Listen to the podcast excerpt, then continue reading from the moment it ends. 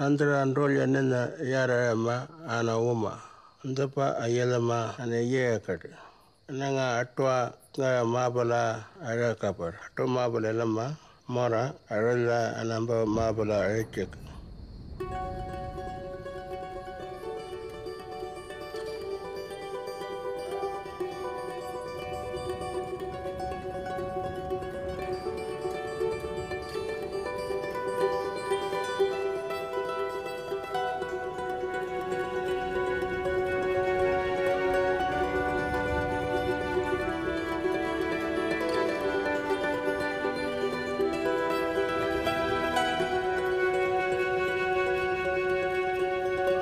Before the dreaming, all that moved on the land was the wind. Then came life. Giant beings came down from the sky, came from the sea and from within the earth itself. Part animal, part human, these beings travelled the land. They danced and made love. They hunted and fought, creating the landscape as they went. In everything they touched, they left their essence, their life force, making the land itself sacred to those that would follow them, the first Australians.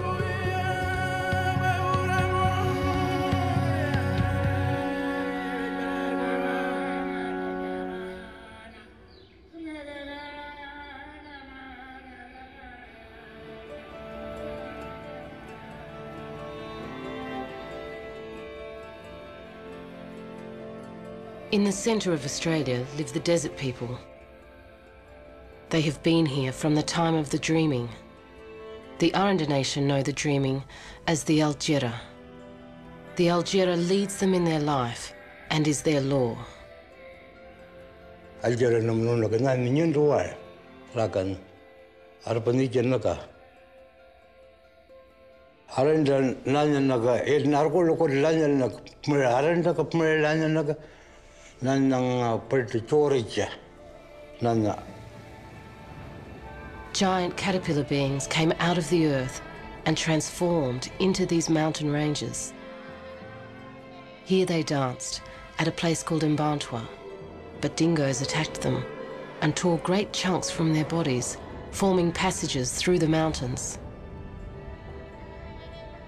The landscape is the ancestors, and their eternal presence makes the land sacred.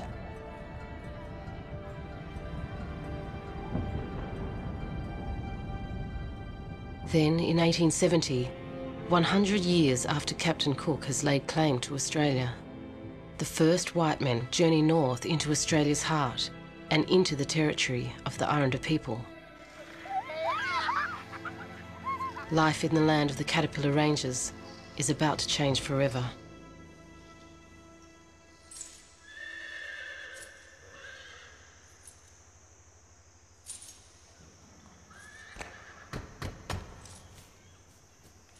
The first Australians watch as strange poles are erected across their country, some 36,000 crossing the land.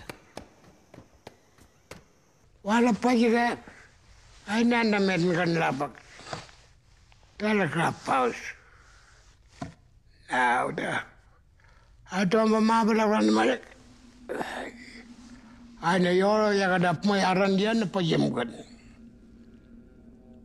I'm a good look. I have the honour to congratulate Your Excellency on the completion of the overland telegraph line. I trust this undertaking will increase the trade and develop the varied resources of the colony, uniting more firmly the various Australian colonies to each other and them to the mother country. God save the Queen. Acting Governor, Darwin. The telegraph line is eventually strung through a sacred site, the passage through the Caterpillar Mountains, which is an entry point into central Arrernte land. To enter here without permission is against Arrernte law. The punishment is death.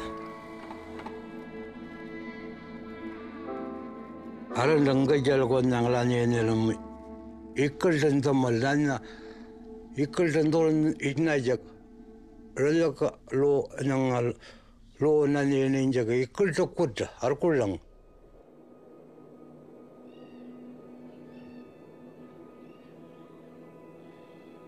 German missionaries, Pastor Schwartz, Kempe and Heinrich, have the best of intentions.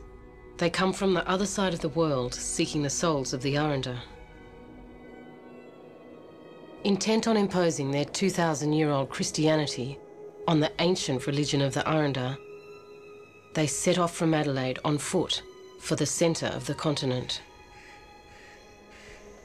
You've got two worldviews that are so distinctively different and so in state of tension, as it were, without them necessarily realising there was a tension at times, that it was inevitable you were going to have a breakdown of relationships, as had happened in Sydney and everywhere else that ever occurred. You can have the best of intentions going, but that's the road to hell quite often. You'd have to be driven by some kind of mad vision to leave Germany and live in Central Australia and to create a settlement, as they did.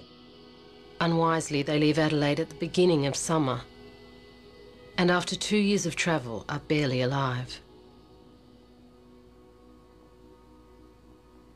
One of the first things they did was to fall on their knees and thank God, which was for delivering them despite the terrible time. They'd lost half their, two-thirds of their flock of sheep because of the drought and so on. A young boy named Tjalkabota, who lives in Western Arrernte country, hears of white men for the first time. Some people came and told us. Some Inca Wabarar men have come. That is, men with boots whose feet cannot be seen. Some Inca Kultaja have also come. That is, horses with round feet. We thought white men were black men who had died and then returned as spirits to the place where they had died long ago. Tjalkabota. Tjalkabota was obviously a person of quite extraordinary talents, and he lived right through this this contact period when the mission and the stations arrived on the Upper Fink, and lived right through till after the Second World War. And why he's so valuable to us is that he had an extraordinary memory. He had the capacity, 40 years later, to tell the story of those times in a way which is both detailed and accurate in its account of events. And the detail is absolutely perfect. I want to tell you a story of long ago, how we lived. As a child, I was always playing. At night, I slept with my fire as my only warmth. I had no blankets, and I slept on the ground. My mother used to collect a lot of edible seeds. She would grind the seeds on a grinding stone. Then she would fill a pitcher with the ground seed, mix it with water, and give it to me. My father used to spear emus. Everything Tjalkabota has learned, and all his parents have planned for him, is about to change. His father decides to take him to visit the newcomers at a place the Arrernte know as Ntaria. The missionaries now say it is called Hermannsburg, after their mission back in Germany. One day, we all went to the mission station, to Ntaria. When we came, we saw the buildings already standing. I couldn't imagine how they did this. I am related to Tjalkabota. He's my brother, my grandmother's brother. When they came to Hermannsburg, they saw these buildings that were built. He didn't know it was a building and what that building was built for. I felt the buildings with my hands, asking myself, how did they do this?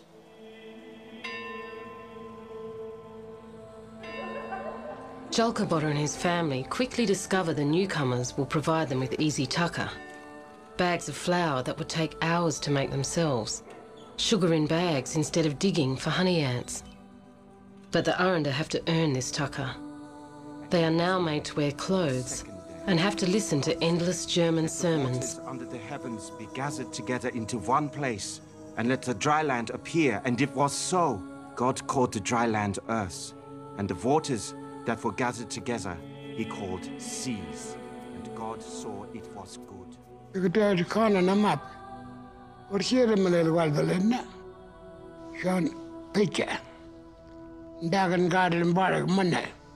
5 fish and all that, 2 damper, 2 loaves of bread or something. And calling them up, didn't bleed milk. People are stupid, poor old Aborigines. And Manakan girl and then undercut, oh, Kalavan Manakan. What the fuck? I thought he's calling me to give me a hiding. But he gave me clothing. He gave me water to wash. And he gave me some sheep meat. Then he also gave me a blanket. I thought to myself, hey, what a big present. And I was very happy. I never gave another thought about a hiding. Then Schwartz said, boy, you should come to school. The German missionaries believe they are winning the struggle for the Western Arrernte souls. They believe their work in the desert is bearing fruit. Contrary to our expectations, the children have made good progress. We have also begun to gather the adults and to tell them the Bible stories from Genesis and some from the New Testament. The old men said, hey, you children, you're singing wrong way, really wrong way. Then we said, A, E, I, O, U. Hey, them children are speaking as though they're crying. Hey, they're teaching you wrong way. You gotta ignore them teaching. And when we were learning the articles of the creed, they couldn't understand. The meaning of the words was hidden from them.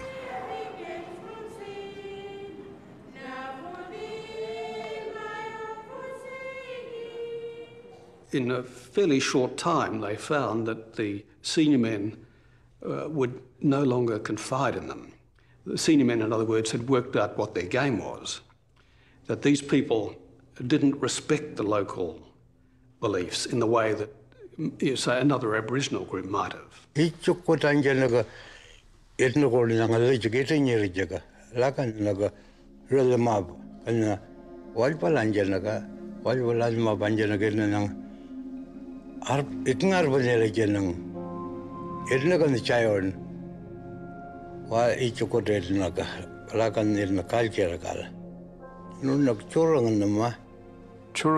the conventional way of using it, is an Arrernte word, and it's also a sacred word.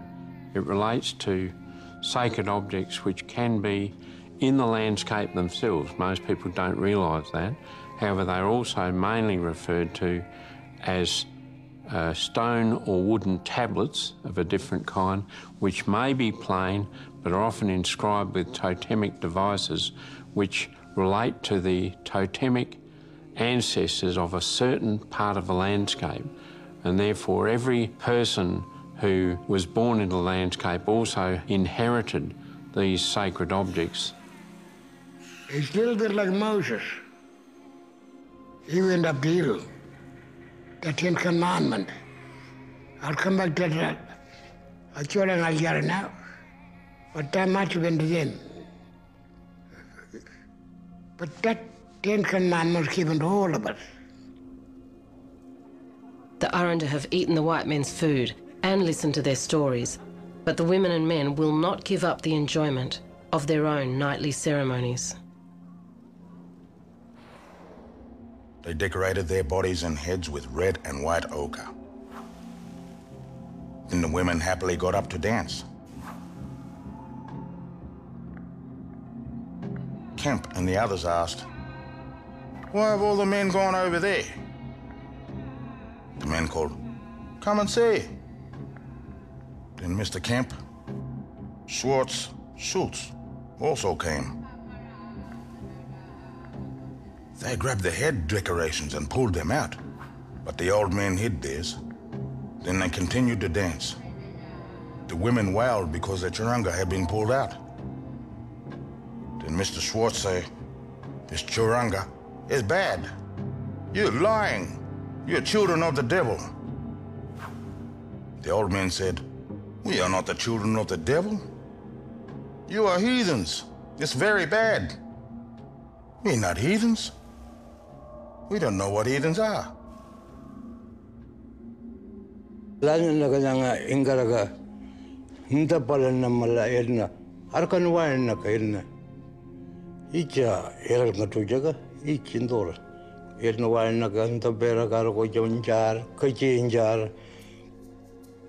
The missionaries told us, "You are not to obey your fathers.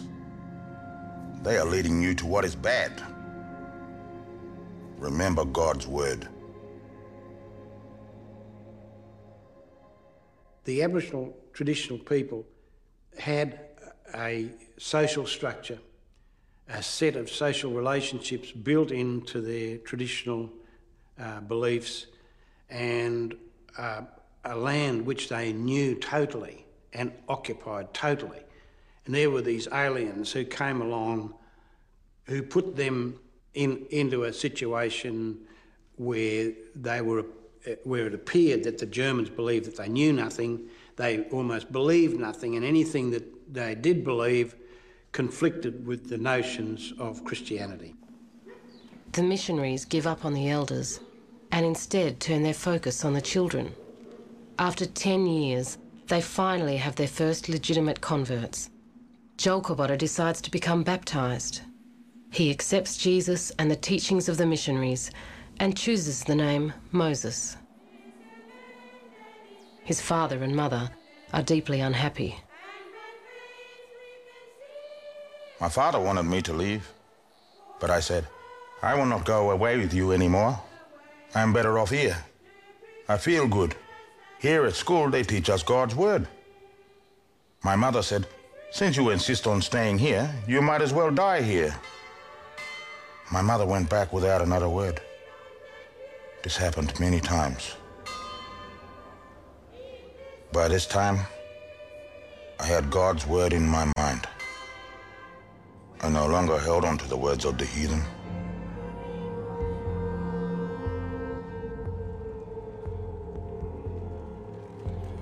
More than 20,000 head of cattle are driven north along the telegraph line. They arrive in Arrernte country in a good season. But then the desert turns, as the Arrernte always know it will. The great problem was the next stage, the coming of the pastoralists to the area, the people who were after the land to run their stock. This was the real coup de grace for traditional Aboriginal society in Central Australia. The rivers dry up, the grasses die off, and the Arrernte retreat back to their deepest, most precious waterholes, and so do the cattle. In the desert, water is life, captured in the wells, created by the ancestors in the Altjira.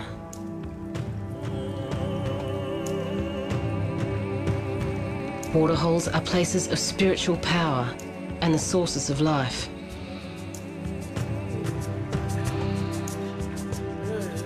Water. Water is the crucial answer to everything here.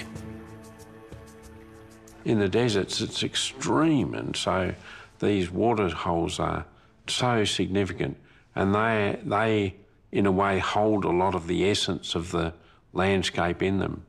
You know, they're where the ancestors had to go. Water was the central conflict point between Aboriginal people who, over millennia, created in their religious systems ideas about water that were mythical. One visit from a mob of cattle will effectively destroy a small permanent waterhole. It'll be turned into mud.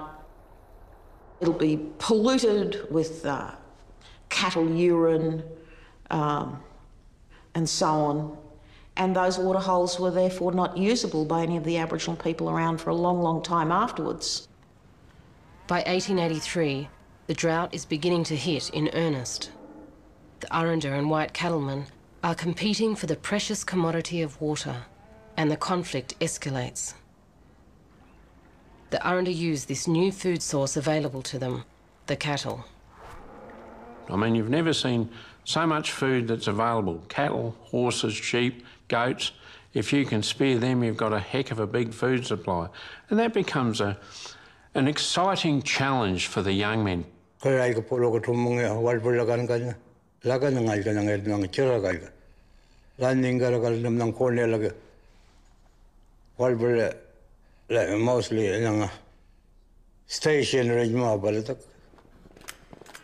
are only 70 white men in the centre. They are outnumbered and outskilled in the terrain. They demand police protection for the cattle and themselves. That protection comes in the person of Constable Wilshire. He hunts down the first Australians who are killing cattle to feed their families. A good Winchester or Martini carbine, in conjunction with a Colt's revolver, are your best friends. And you must use them too. Constable Wilshire. The local cattlemen support Wilshire by petitioning the government for the introduction of a native police force. The hostile and unsettled state of the natives proves that assistance of the native police should be called in to assist the police constable in this district. They require to be met with equal cunning and strategy, and this would obtain by employing native trackers. Mr. Wilshire, being a fit and proper person to be connected with the charge of such a body, we propose to be organised. The government agrees with their petition, and they set up a native police force, despite the bloody reputation such forces have already earned elsewhere in Australia. Wilshire heads the force. He was prepared to spend weeks at a time out on the bush track, live in very harsh conditions, and said that I like living and leading Aboriginal people. And I think this is true. He got a certain satisfaction out of that, which has got nothing to do with policing. The Hermannsburg missionaries complain about the methods of the police. They caught 3 natives on the station, took them up to the McDonald Ranges and shot them there. The dead men were still in their chains. With all the shooting that is taking place, it is hard to conceive that the native people have any kind of future. Our only hope is that they are rescued from this intolerable situation. The male population of the natives has decreased alarmingly. Pastor Kempe.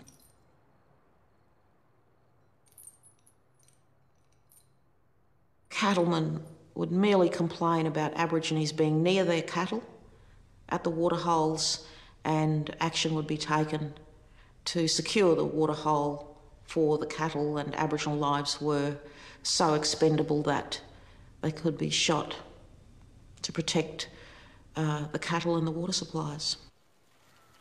Wilshire and his offside of Wormbrand recruit cattle killers and force them to become native police. Others join of their own free will, seeking the power and money and women that come with their new status. At 3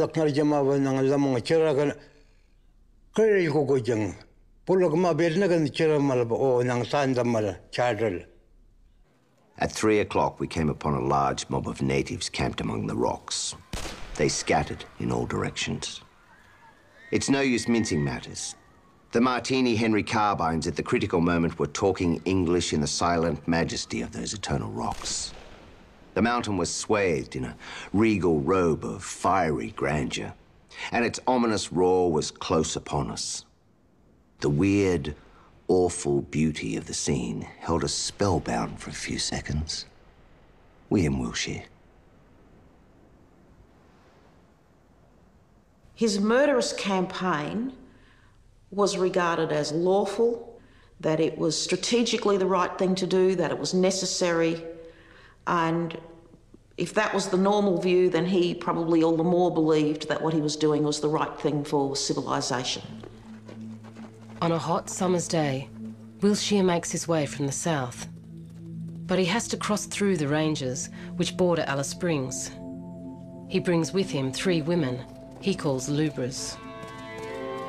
So Wilshire is bringing the women through Emily Gap, which is the logical closest route to go up to the Alice Springs telegraph station at that point in time. The passage through the mountains is a highly restricted, men's-only sacred site. Wilshire either doesn't know this or doesn't care. In March 1883, when coming through Emily Gap, 3 lubras followed. 3 lubras followed behind my horse, saying they were going to Alice Springs. Just as I reached the entrance to the gap, 5 blackfellows appeared and ordered the lubras to go over the range, as no women were allowed to go through the gap.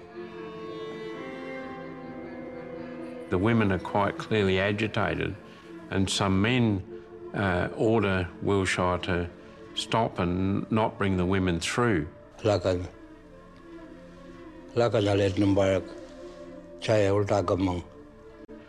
Wilshire's sense of authority on the boss is such that he pulls his rifle out and says, get out of the way, I'm coming through.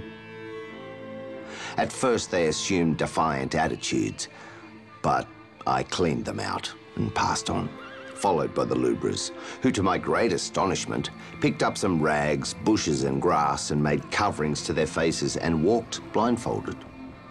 Constable Wilshire.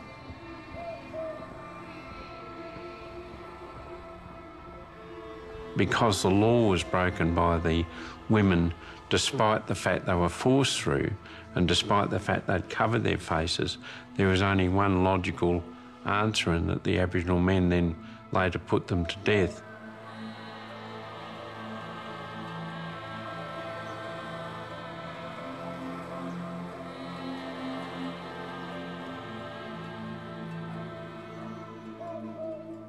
Men would not remain so many years in a country like this if there were no women. And perhaps the Almighty meant them for use, as He has placed them where pioneers go. What I am speaking about is only natural, especially for men who are so isolated, where women of all ages and sizes are running at large. We in Wilshire. He was starting to get out of control, and one of the features of this lack of control was taking Aboriginal women, taking the numbers of Aboriginal women for his personal use.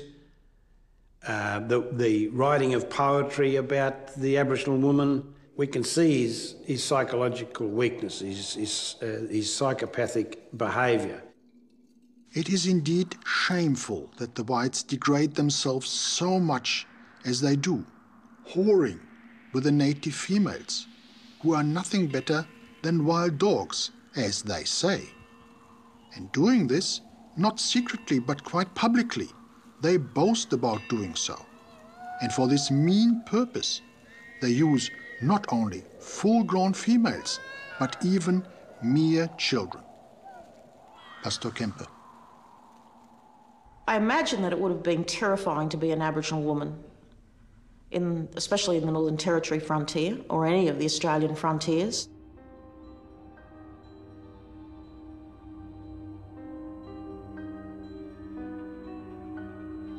The women were took by white men to be their housegirls or houseworks, to clean up their house and do the washing for them.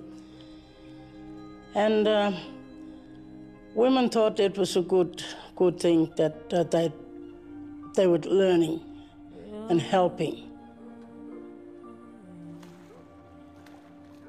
White people would never accept the children that they sired on the frontier. And indeed, these children were a great embarrassment to them. It's sad, really, to talk about what happened to our women with stockmen workers. How people weren't very happy about to see the kids with white colour.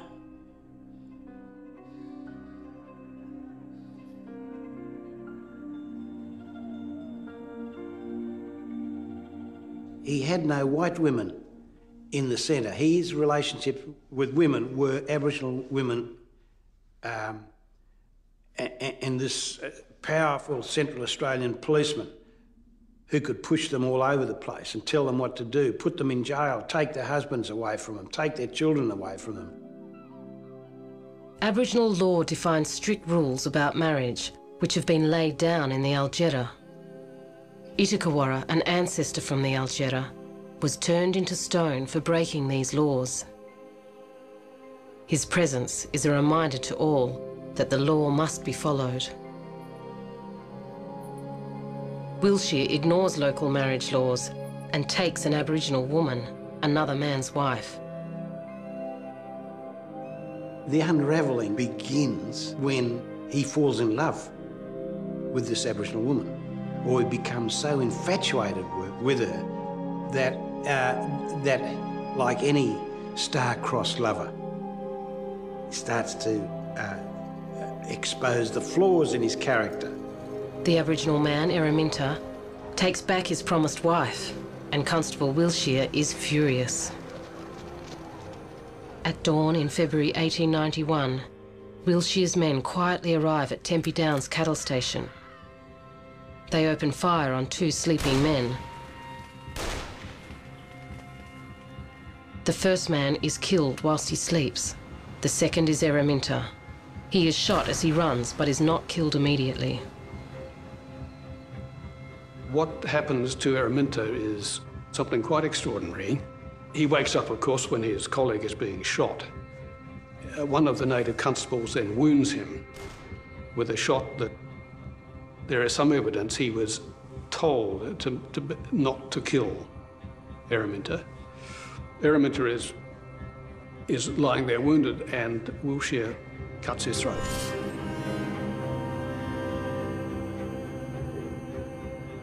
It's a kind of reaction which you would expect from a person who is so desperate, if you like, to restore his dignity from this assault on his honour. Nangulka, Ereminta's wife, is ordered by Wilshire back to his camp to become one of his women, and she is told to forget about her husband. The papers were full of vague stories about policemen shooting Aboriginal people and living with Aboriginal women. And William Wilshire was made to answer to these stories. He did it very well, because there was really no useful evidence against him. The rumours raise the suspicion of the Attorney General in Adelaide. He requests that Wilshire's version of the facts be checked. The only person with any official status in the region is the local telegraph operator, Frank Gillen. He came up here at 19 and 1875 to work on the telegraph line. He mainly liked drinking whiskey and having a good time, and being a young bloke of that era whose intent was to save money, but he managed to spend it on all kinds of other things, no different to most young blokes of today. Frank Gillen has many friends amongst the Arrernte, and when he is asked to reinvestigate the case, they trust him enough to tell the truth. My name is Kulnathika. I am a native constable.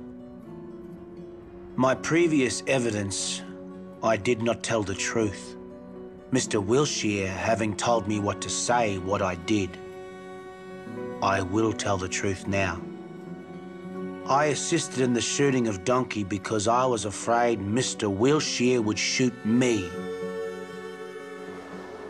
I am Ereminta's lubra. I slept with him on the night before he was shot. Ereminta jumped up and started to run away and was shot by native constable Thomas. Ereminta had no spear or boomerang. Wilshire told me not to look for my husband anymore, and took me to his camp, Angulia. Gillen discovers that Wilshire has savagely cut Ereminta's throat. He reports this back to the Attorney General in Adelaide. Case most serious and revolting. Police should be instructed to arrest Wilshire, who is here at once. Gillen. Wilshire is locked in the jail he created for housing cattle killers. He believed he was far beyond any touching by anyone, and no one, like he says himself, I was the first and only ever police officer to be arrested, and the shame of being taken in chains down to Port Augusta for trial, and the formal trial that occurred. His trial is a statewide sensation. For the first time, a South Australian police officer is on trial for murder, and the murder of a black man. Could a trial in that period of Australian history in those circumstances be fair by our standards? No. The answer is no. They knew that this was the first trial that Aboriginal evidence was going to be used against a policeman. He got all the money that was paid for his defence, apart from his own money. Nearly every pastoralist in the country put in money. The jury retires at 4:15 p.m. and takes all of 10 minutes to find Constable Wilshire not guilty. 50 telegrams are received congratulating Wilshire on his victory. But the rumours stick, and Wilshire's career will soon be over. He is sent to the top end and continues his bloody campaign until finally he quits the force and returns down south, leaving at least one Aboriginal child of his own. In Adelaide, he creates a new life and finds work more suited to his talents. I think it's terribly appropriate that after he left the police force, he got a job in Adelaide as night watchman at the Adelaide slaughterhouse.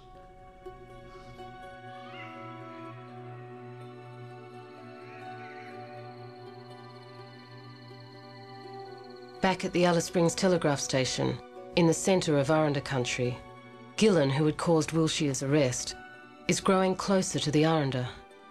The telegraph station becomes a depot where rations of food and supplies bring the Arrernte to him. One cannot wonder the cattle killing was rampant. Before the ration depots were established, people were starving. Gillen. The Arrernte now have two options to survive: to go to the government depots to live off rations, or work on the cattle stations as virtual slave labour. Aboriginal people, of course, have had the fear of God put into them. And clearly the last option left for them is to work around the homesteads and to work with cattle, because there's nothing left for them. Their environment has been destroyed by the cattle. And if they step out of line, something like Wilshire's blitzkrieg will befall them again.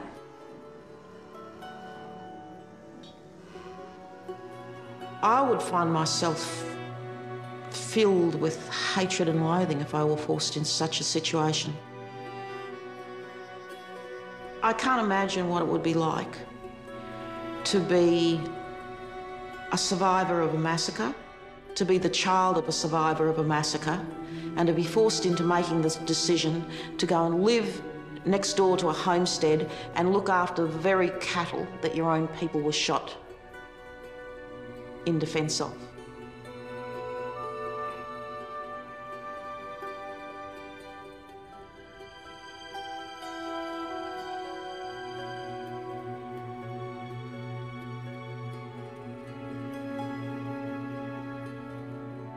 At the telegraph station, the Arrernte gather to receive their rations, and Gillen's life becomes further entwined with them. His children play with their kids, and the old men befriend him for the respect he shows their Altjira, their dreaming. And in return, they teach him their laws, and they give him spears and boomerangs, and importantly, they give him their trust. I think Gillen is an exceptional character. For some reason, he got this great interest in the Arrernte culture about him, and he recorded everything up and down the line he could. He attended ceremonies, and I think that attendance at ceremonies put him in the Arrernte terms. They saw him as a young initiate going through the law. I don't think he ever saw that himself, but he then later states, "I was regarded as a man by their law." Gillen's passion for Arrernte culture finds an ally with the arrival of a scientist from Melbourne. His name is Baldwin Spencer. I think we also have to give credit to Spencer for coming up and inspiring him and saying, well, look, all this stuff you're finding out is important and we must tell the world about it. Whereas Gillen was just collecting stuff as curios until then. Gillen plans with the senior Arrernte men to stage a powerful ceremony at the telegraph station, which he and Spencer intend to record for later study. I have for a long time been on the track of a big ceremony, which is performed at various places and at long intervals throughout the whole tribe. The performance extends over many days and the visitors attend from hundreds of miles around. Gillen. In the summer of 1901, the people gather at the Alice Springs telegraph station. Gillen and Spencer are there with their cameras. Arrernte culture is being taken seriously by white men, perhaps for the first time. They film a public ceremony which has been passed along the trade routes all the way from Queensland. The ceremony has been given as a gift from another tribe. It is called Chichingala.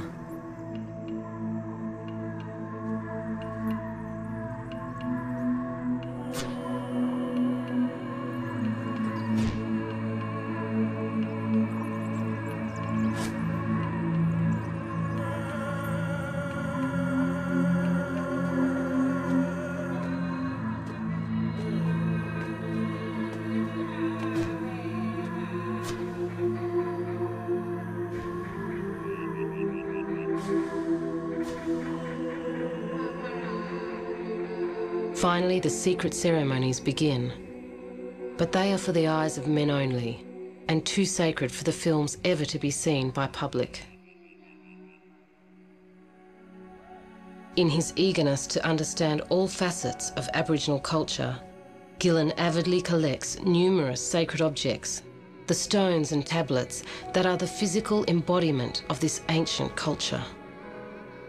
When British people were living in caves, Aborigines were making these sacred objects, holding the stories of how they existed in that country, the myths and legends, the relationship between them and their food, them and their water. All of these things are written down and carved into those churingas. There was a widespread interest in these churinga stones, which are very difficult to understand, but they've got symbols upon them in many cases, and it really fits in with a sense of there was a Rosetta Stone sort of a thing. If you could only interpret, this must be Aboriginal writing, how do we understand it? There was some sense of a talisman, or almost like, here's the Holy Grail. If we can only grasp this, we'll get a better understanding of Aboriginal culture. The sacred objects ignite the interest of collectors around the world who are willing to pay to possess them. To find them gone would be devastating because people would no longer have proof of their place in the world and their group's ownership of an area of land. Gillen is told of an elder who is killed for revealing the location of a Churinga storehouse hidden in the mountains, which is then looted. This upsets me terribly, and I would not have had it happen for £100. There must be no more robberies. I bitterly regret ever having countenanced such a thing, and can only say that I did so when in ignorance of what they meant to the natives. To realise this, one has to go, as I did a few weeks ago, with bush natives to their sacred storehouses and watch them reverently handling their treasures.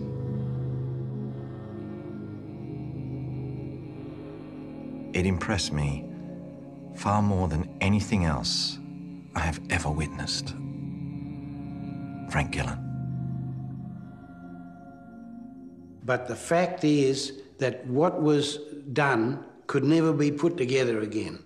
How we see these things in the light of day today means that he was a cultural vandal.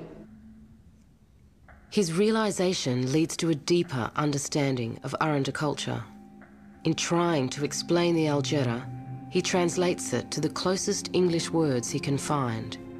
He calls it the dream time. Arrernte, lead me in my life. Not Arrernte what I dream about in my pillow.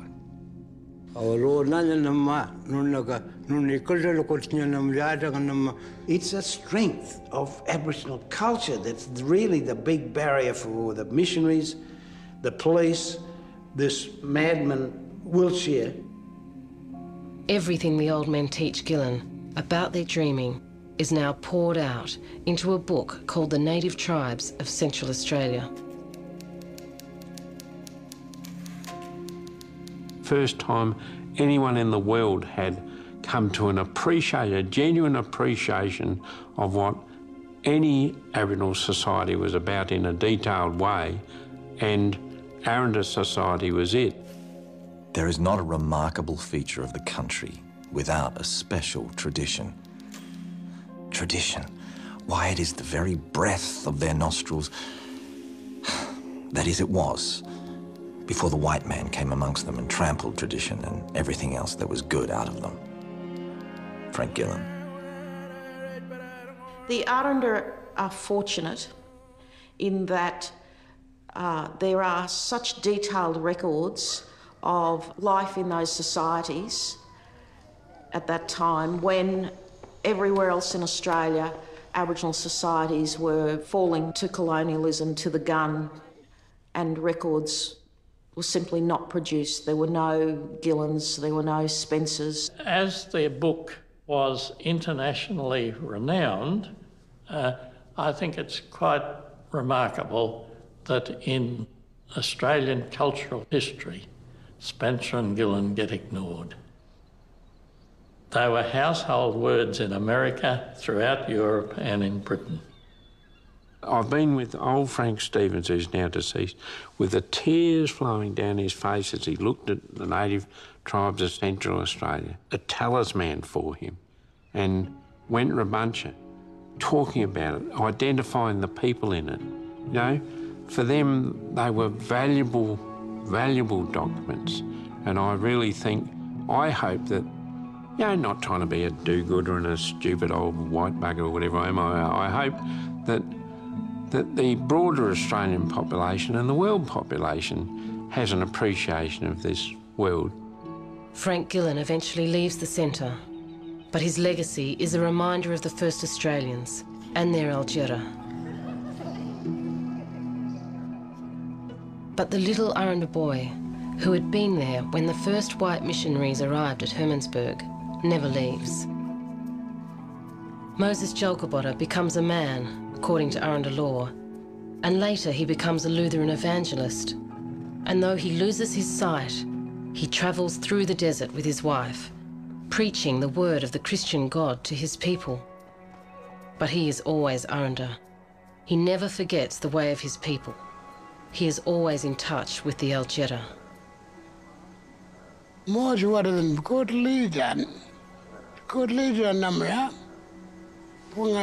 I don't punga. But in every Churinga, in the Batam, in the Berlala, Kodankad and the Garden Guard. Garden Payboy, the Gard now. But Garda Anunak. Garda Anunak and Alanak. I rather put like a guard.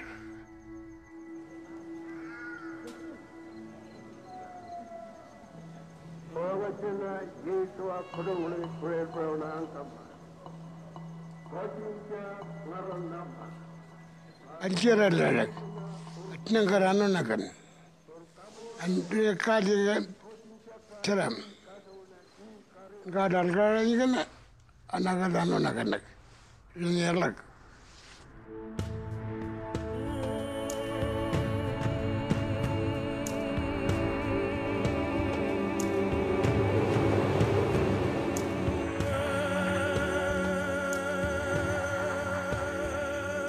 Our Lani number one, Nunaka, Nangarilla, Njara, Kaji, Inganga, Ingaraganama, Irnakalgerijiga, Lanak. Tell